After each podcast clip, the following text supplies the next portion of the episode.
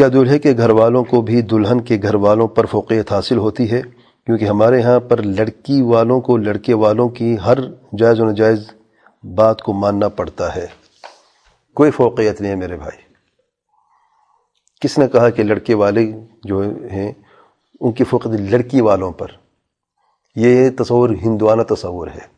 یہ دور جہلیت میں مشرقین عرب بھی کچھ ایسا تصور رکھتے تھے کہ لڑکی جو ان کے لیے منحوس ہوتی تھی لڑکی کو زندہ گاڑ دیتے تھے جب پیدا ہو جاتی تھی۔ اگر کوئی اس کو نہ بھی کرتا اور بچ جاتی تو وہ یعنی اس کا باپ جو ہے مجالس میں جانے سے کتراتا تھا۔ ایک عیب اور عار تھا باپ کے لیے کہ یہ لڑکی کا باپ ہے۔ وہ بیٹے پہ فخر کرتے تھے۔ یہ رسم و رواج اگر مسلمانوں میں ہے تو یہ غلط ہے۔ حرام ہے۔ شرائن جائز نہیں ہے۔ ہندو تو ایسا کام کر سکتے ہیں، لیکن مسلمان کبھی اہل ایمان کبھی ایسا کام نہیں کر سکتے۔ اور ہر بات جائز و ناجائز کو ماننا پڑتا ہے تو یہ کون سا رشتہ یعنی ہونے جا رہا ہے؟ جائز بات بھی وہ مجبور نہیں کر سکتے میرے تو نجائز کی بات کر رہے ہیں۔ جائز بات بھی اگر لڑکی والے مجبور کر دیتے تب بھی جائز نہیں ہے۔ تو ناجائز بات کہاں سے آگے بھی بیچ میں؟ اگر کوئی ایسے خاندان ہے سب میں سے نہیں میرا خیال ہے، ہوں گے بعض خاندان یہ سوچ رکھنے والے۔ اگر کوئی ایسا خاندان ہے تو اس سے رشتہ نہیں جوڑنا چاہیے۔ مریض ہیں ایسے لوگ۔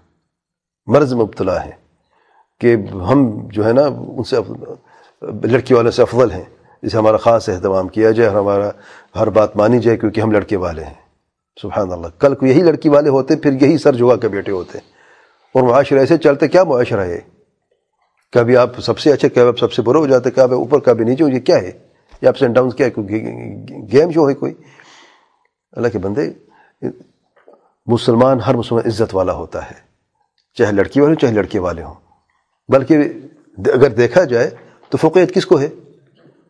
دینے والا کون ہے، لینے والا کون ہے؟ مہر کون دیتا ہے؟ لڑکی کے پاس چل کے کون جاتا ہے؟ لڑکا نہیں جاتا، دلہا جاتا ہے نا؟ اب ابھی میں نے شروع میں کہا کہ لڑکا طالب ہوتا ہے، لڑکی مطلوب ہے، تو مطلوب جو ہوتی ہے، اسی طرف جایا جاتا ہے کہ نہیں؟ اگر فوقیت ہوتی تو کس کی ہے یہاں پہ؟ لڑکی والے کی ہونی چاہیے، نہ کہ لڑکے والوں کی۔ ہمارا معاشرہ ویسے الٹا چلتا ہے، اللہ رحم کرے۔ جبکہ ایسی بات نہیں ہے، کیونکہ طریقہ یہی ہے۔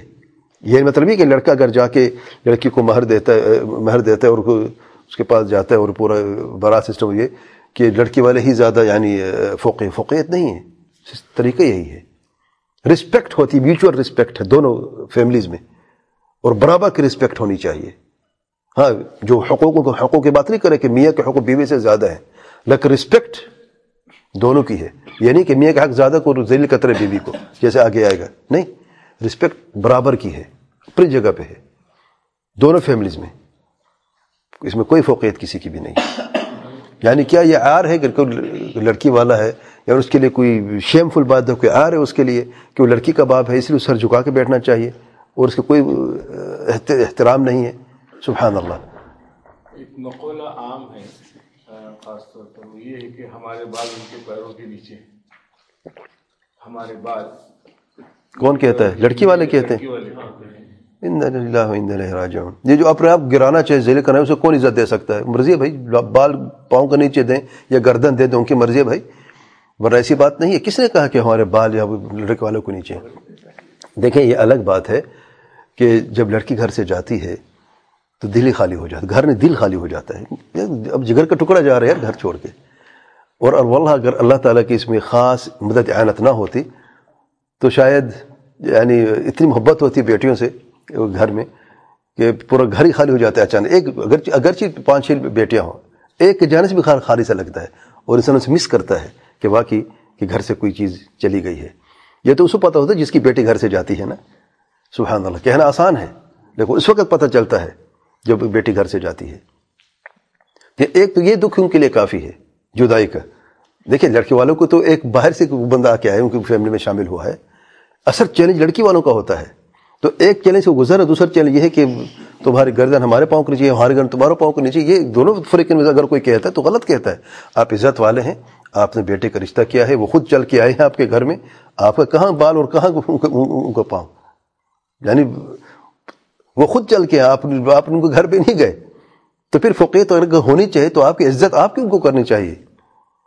اور آپ نے ولی اگر اجازت نہ دے، رشتہ ممکن ہے۔ تو دیکھا جائے کہ کون کہاں پہ کھڑا ہے۔ ہم یہ نہیں کہیں گے کہ کس کے بال کس کے پاؤں کے نیچے ہیں، لیکن اگر اجازت ولی نہ دے، لڑکی کی شادی ہو ہی نہیں سکتی شرعن تو پھر کہاں کے کنسپٹ آ گیا بھائی؟ کہ ہمارا پاؤں اور آپ کے بال ہی، سبحان اللہ۔ بڑے جو کہتی جہالت ہے ہمارے معاشرے میں، اور میں سمجھتا ہوں یعنی ہمیں بہت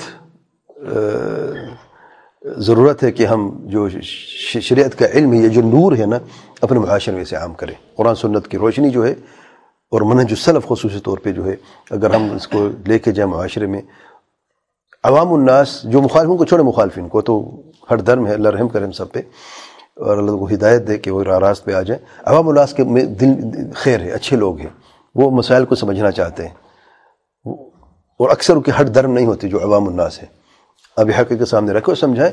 اور شادی بیاہوں میں خصوصی طور پر شادی سے پہلے جو قریبی رشتہ دار ہوتے ہیں، اگر وہ ساتھ جائے اور سمجھائیں بھئی دیکھیں، یہ فقیت کی جو باتیں جو ہوتی ہیں، غلط باتیں ہیں، فقیت ایسی نہیں ہوتی، بلکہ شرعن تو دیکھیں کہ وہ کون کسی گھر میں جاتے کس کی اجازت کے شروط نکاح کیا ہے اور کس کے ہاتھ میں ہوتا ہے۔ عقدت نکاح یعنی خامن جیسے یعنی طلاق اور رکھنے کا حق رکھتا ہے اس سے شادی سے پہلے ولی حق رکھتا ہے رشتہ ہونے کا یا نہ ہونے کا۔ تو دونوں طرف دیکھا جائے یعنی اگر اس میں دیکھیں جو سب سے زیادہ پاورفل لوگ ہیں شادی کے وقت کون ہیں؟ ایک خامند ہے اور ایک ولی لڑکی کا باپ جو ہے۔ تو یہ نہیں ہے کہ لڑکی کے باپ کے جو بال ہیں وہ وہ یعنی دولہے کے پاؤں کے نیچے اس کے باپ کے پاؤں کے نیچے، یہ بالکل غلط کنسپٹ ہے۔